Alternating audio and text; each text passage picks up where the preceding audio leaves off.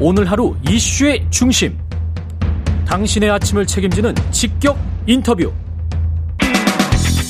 여러분은 지금 KBS 일라디오 최경영의 최강 시사와 함께하고 계십니다. 네, 국민의힘 원내 대표 경선이 본격화됐습니다. 어제 김기현 의원이 기자회견을 갖고 싸울 땐 단호하게, 우회할 땐 슬기롭고 지혜롭게 돌아갈 줄 아는 지략형 야전 사령관으로 원내 투쟁을 이끌겠다 이러면서 원내대표 출마 선언을 했습니다. 김기현 의원 연결돼 있습니다. 안녕하십니까? 네, 반갑습니다. 김기현입니다. 예, 의원님 반갑습니다. 당 지도부 경선에 나서게 된 계기가 있을까요?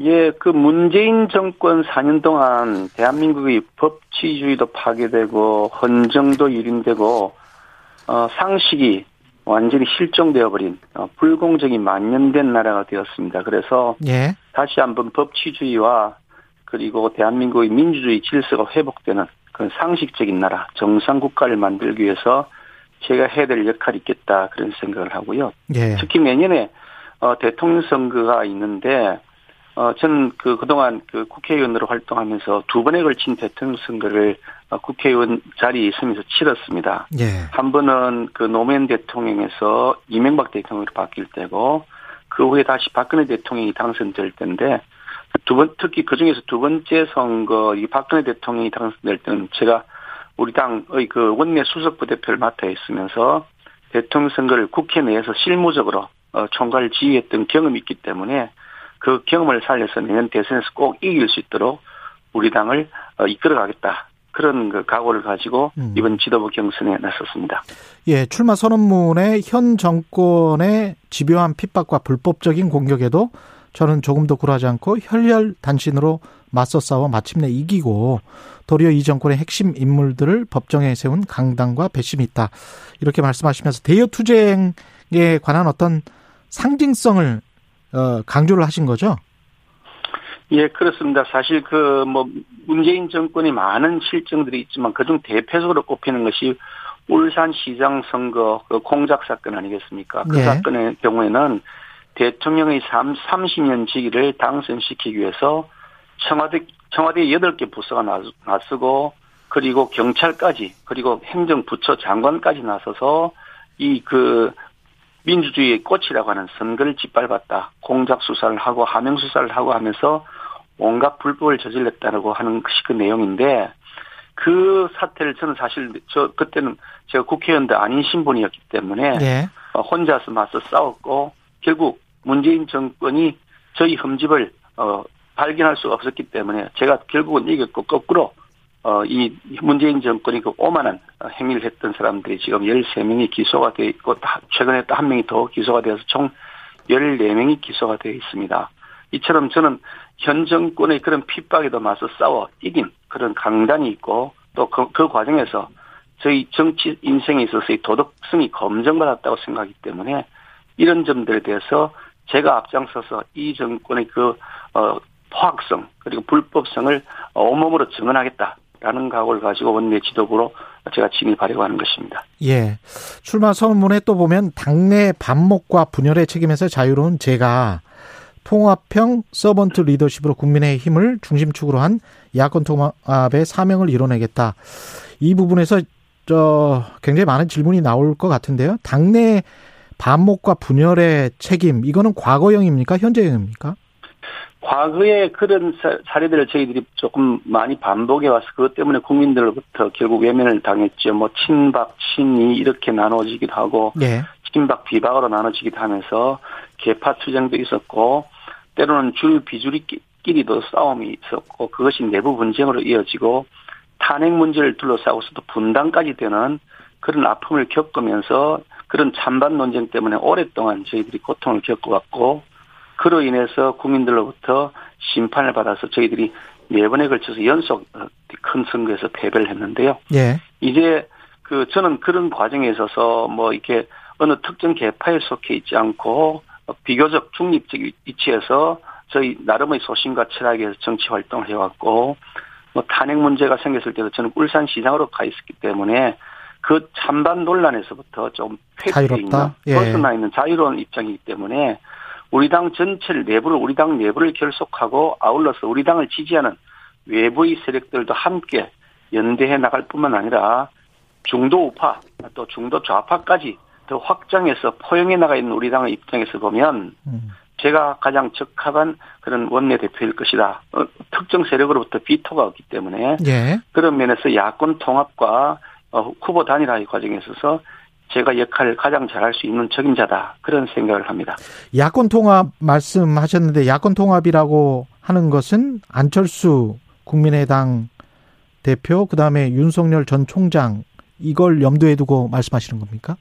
물론 그런 분들도 당연히 그 대상에 포함되는 것이고요. 예. 그 이외에도 대통령 선거에 관심을 가진 분들이 계실 것이라고 보기 때문에 그런 예. 분들도 함께 하고 사실은 후보를 중심으로 한다기보다도 음. 그런 그 이 이 문재인 정권의 그 잘못에 대해서 심판하겠다는 의지를 가진 예. 상식을 회복하기를 원하는 많은 국민들이 계십니다. 그런 국민들 함께 어, 우리 그 국민의 힘이라고 하는 플랫폼 속에서 같이 한 큰 빅텐트를 만들어서 거기에서 우리가 용광로처럼 융합되어진 하나의 작품을 만들어내자. 그것이 이번 서울시장 보궐선거 과정에서 저희들이 후보를 단일화하는 과정에서 시민들에게 서울 시민들과 국민들에게 보여주었던 모습인데요. 예. 이번 대통령 선거에서도 그와 같은 감동의 드라마를 우리가 만들어내야 된다라는 생각을 하고 있습니다.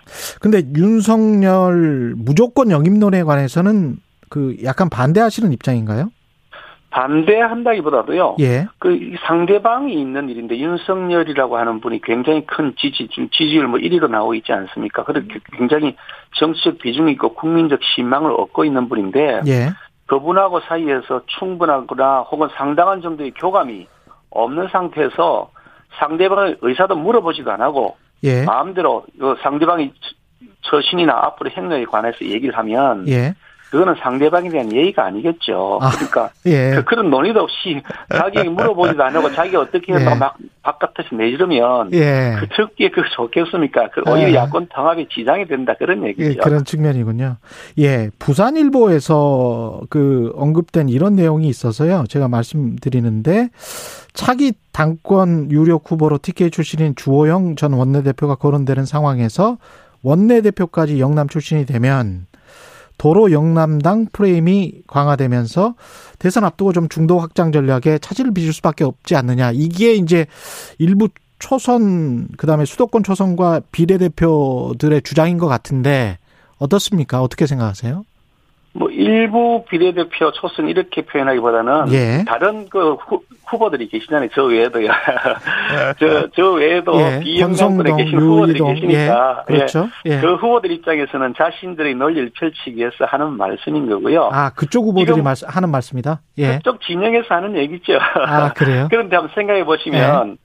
우리 당의 지도부가 지금은 전무합니다. 뭐 조영 원내대표가 있지만 이제 임기가 사실상 종료되고 관리하고 있는 입장이고 원내대표 선거 때까지 잠시 기간요. 예. 당 이제 원내대표, 당 대표 그리고 대선 후보를 뽑아야 되는데 아무것도 정해지지 않습니다. 음. 당 대표가 영남이고 대선 후보가 영남이다. 라고 하는 전제 하에서 논의하는 거 아니고 아무것도 없는 상태에서 첫 출발부터 영남을 배제하자 그러면 그러면 앞으로는 당 대표하고 원내 저기 대선 후보는 영남에서 선정할 겁니까? 아. 그러니까 논리적으로 시기적으로도 맞지 않는 거고요. 아니 예. 영남을 배제하고 우리가 어떻게 선거를 치릅니까? 음. 우리가 주력 우리가 주요 우리 지지층이 영남이 많이 계신데 예. 영남이 무슨 죄를 지었습니까? 아.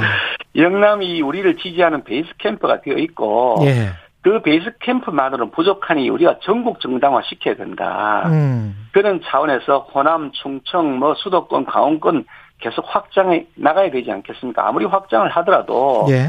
베이스 캠프가 있어야 되는 거지. 베이스 캠프도 없이 그냥 떠돌이처럼 그러면 그러니까 어. 영남을 배제하고 무슨 방법으로 선거를 이긴다고 하는 겁니까? 특히 제가 속해 있는 것은 울산인데요. 예. 부산, 울산, 경남 지역은 그동안 대통령 선거 과정에서 전략적 요충지였습니다. 무슨 음. 말씀이냐면 스윙 보트 지역이어서 예. 그때 그때 따라서 여러 가지 판단에 따라서 어떤 때는 A 당, 어떤 때는 B 당을 지지하는 성향을 보여왔죠. 그래서 예.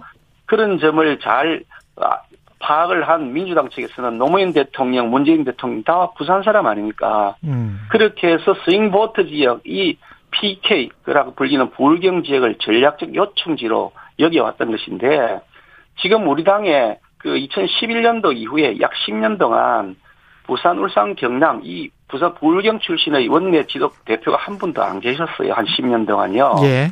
그래서 불경 지역이 스윙 보트 지역인데 여기에서 당의 지도부 얼굴이 한 명 있어야 되는 거 아니냐. 예. 라는 차원이 오히려 더 그것이 더 합리적인 거죠. 음. 예를 들어서 지난 20대 국회 때 그 원내대표가 전부 수도권이었습니다. 그러니까 뭐 김성태 어, 의원 또 뭐 나경원 의원 심, 심재철 의원 원유철 의원 이런 식으로 그랬네요. 예. 전부 수도권 지역이었는데요. 예. 그렇게 나서 21대 총선을 치렀습니다. 수도권에서 우리가 뭐 약진했으니까 참패했지 않습니까? 음. 원내대표의 지역을 가지고서 무슨 영남 배제를 이렇게 아 그럼 수도권을 다 했는데 왜 수도권에서 다 그럼 거기에서 완전히 그 전략. 참패를 했습니까? 그건 예. 너무 지나친 지역 프레임이고요. 예. 도지역 이기주의라고 생각합니다. 예. 2030 그 청년들 표심 이번 재보궐 선거로 나타났는데요. 국민의힘을 많이 지지를 했습니다. 근데 이제 이번 원내대표 선거에서도 그런 젊은 당원들을 잡기 위한 전략도 필요하죠. 당연히 저희들이 예. 이번 사실 그 재보궐 선거 과정에서 저희들이 얻은 것이 있다면 우리가 잘만 하면 2030 청년들을 지, 지- 저- 청년들의 지지를 받을 수 있다는 사실을 확인했다는 그 가능성을 보았다는 거죠. 예.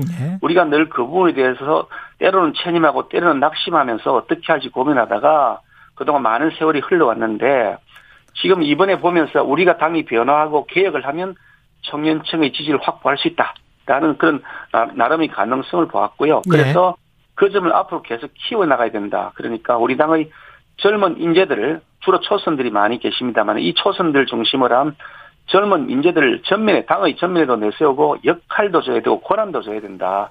필요하면 어. 인력도 거기에서 배치하고 예. 이 당내에 처- 당내 당으로 청년당이 있습니다. 근데 이 청년당의 위상과 활동을 더 강화할 수 있도록 된다. 우리 당원 당규 정비도 필요하고 예산도 지원해야 되지 않을까 그런 생각을 하고 있습니다. 원내대표가 되시면 그 당장 원구성 재협상 문제가 가장 큰 이슈가 될 텐데 법사위원장을 지난번에 하경태 의원도 어 하태경 의원도 가져와야 된다 그런 이야기를 했는데 어떻게 보십니까 이 문제는? 어, 사실은 그 국회 상임위원회 그 뭐 저기 그 배치 뭐 배정 문제와 특히 법사위원장의 야당 그 배정 배정 문제는 상식의 회복 차원에서 봐야 되는 겁니다. 우리가 뭘 달라고 뭐 요구하는 차원이 아니고 예. 당연히 그렇게 돼야 되는 일인 겁니다. 원래 음. 그게 국회의 협상의 저기 그 원구성에 있어서의 그 상임위 배정의 룰이었고 그게 예.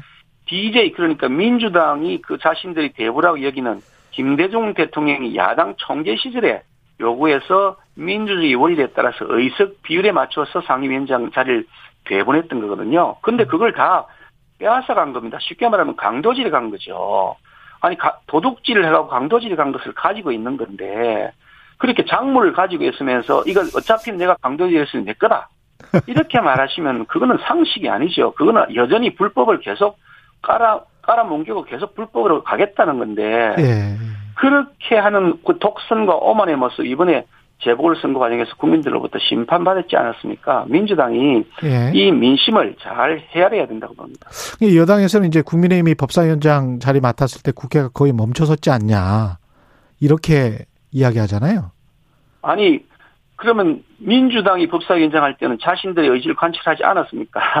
그거 얼토당토하는 것이고요. 우리 당이 법사위원장 맡아서 통과 안, 되, 안 되고 뭐 문제가 된 게 뭐가 있습니까? 음. 아니 그로 인해서 국가적으로나 우리 시- 국민들에게 무슨 손실이 생겼으면 얼토당토하는 얘기죠. 예. 오히려 민주당이 법사위원장 할 때 특히 제가 기억하기는 그 박영선 그 저기 그 위원장으로 법사위원장을 계실 때 예. 제가 직접 고통을 겪었는데 너무나 합리적인 각종 경제 그, 그 경제 뭐 규제 개혁 법안들에 대해서도 예. 강력하게 반대해서 결국은 처리가 안 된 그런 아픈 역사가 있었는데 완전히 내로남불 말씀을 하시는 겁니다. 그래요. 홍준표 오히려 지금 한번 보세요. 여당이 법사위원장 자리 맡아가지고 예. 독식하면서 예. 임대차 3법 그런 악법들 다 통과시키고요. 예. 경제를 완전히 지금 엉망으로 만들어 놓은 법들 지금 법, 법사위원장 앉아서 뭐 마구잡 마구잡이로 지금 날치기 강행 처리하고 있지 않습니까? 음. 그것이 바로 문제가 되는 거지 오히려요. 그런 말씀이시고요. 예. 홍준표 무소속 의원 복당 문제는 어떻게 생각하세요? 뭐 복당을 뭐 복당하는 것이 당연하다고 당연하다. 생각하고요. 예. 다만 그 저기 뭐 이게 단순한 홍준표 의원의 복당이 문제가 아니고 예. 전체 야권 심지어 우리 당에 대해서 그동안 계속 반대 입장에 있었던 사람마저도 우리가 함께 끌어안고 가자. 예. 안철수 뭐그 대표 같은 경우 그런 대표적 예 아니겠습니까? 그렇게 끌어안고 가자는 마당이기 때문에 음. 단순하게 뭐 홍준표 의원의 복당 문제만 가지고 논란을 벌이는 것이 조금 어색해 보이고요. 예. 이런 복당 문제는 최대한 우리가 시너지 효과를 낼 수 있는 때를 잘 선택해서 빨리 하나로 되어야 된다 그렇게 생각합니다. 그 보수 진영에서 다시 거론되고 있는 박근혜 이명박 전 대통령에 대한 사면 이거는 어떻게 생각하십니까? 그 박근혜 이명박 전 대통령에 대한 사면의 문제는 어떤 개인의 개인의 문제나 정당의 문제가 아니고요. 예. 그것은 국격에 관한 문제죠. 대한민국 전직 대통령이 대통령 직만 마치면 감옥에 가고 심지어 스스로 그 극단의 선택을 하게 하고 이게 나라의 국격이 뭐가 되겠습니까? 다른 나라에서 볼 때 대한민국을 뭘로 보겠습니까? 그러니까 대통령이 재임 시에 잘잘못이 다 있겠죠. 어느 나라 대통령이든 잘, 뭐 전부 잘한 것만 어디 있겠습니까? 그런 차원에서 대한민국의 국격을 회복한다는 차원에서 이 문제가 해결되어야 되는 것이고요. 예. 문재인 대통령도 이제 임기 말기인데 이렇게 법적으로 다 따지고 든다면 과연 문재인 대통령이 정말 깨끗한지 나중에 검증받을 때 자신 있으시겠습니까? 그래서 나라의 모습을 나라의 위신을 전 세계에 부끄럽게 만들었어야 되겠습니까? 어. 지금 마지막에 하신 말씀은 문재인 대통령에 대한 경고로 제가 들리는데요. 뭐 경고라기보다도 예. 그와 같은 모습으로 계속해서 반복되는 악순환 예. 이제 고리를 좀 끊어야 되지 않겠냐는 얘기입니다. 예, 마지막으로요. 한 30초 남았는데 김종인 전 비상대책위원장이 국민의 힘을 향해 아사리판이라고 하는 등 이제 비판 수위를 높이고 있는데 이런 발언들 최근의 발언들은 어떻게 보십니까? 우리 그 국민의 힘이 예. 좀더그 중심축을 잘 세워서 예. 다강하고 그, 그 힘을 바탕으로 야권의 통합을 이끌어가는 중, 중심 해야 된다라고 하는 애정이 담긴 것이지 무슨 애정이다. 그에 예. 대해서 뭐 다른 의견이 있는 것이 아니라고 저는 이해하고 있습니다. 예. 오늘 말씀 감사하고요. 국민의힘 김기현 의원이었습니다. 고맙습니다. 감사합니다. KBS 일라디오 최경련의 최강 시사 1부는 여기까지고요. 잠시 2부에서는 여의도 정책맨 더불어민주당 홍익표 정책위원장 만나봅니다.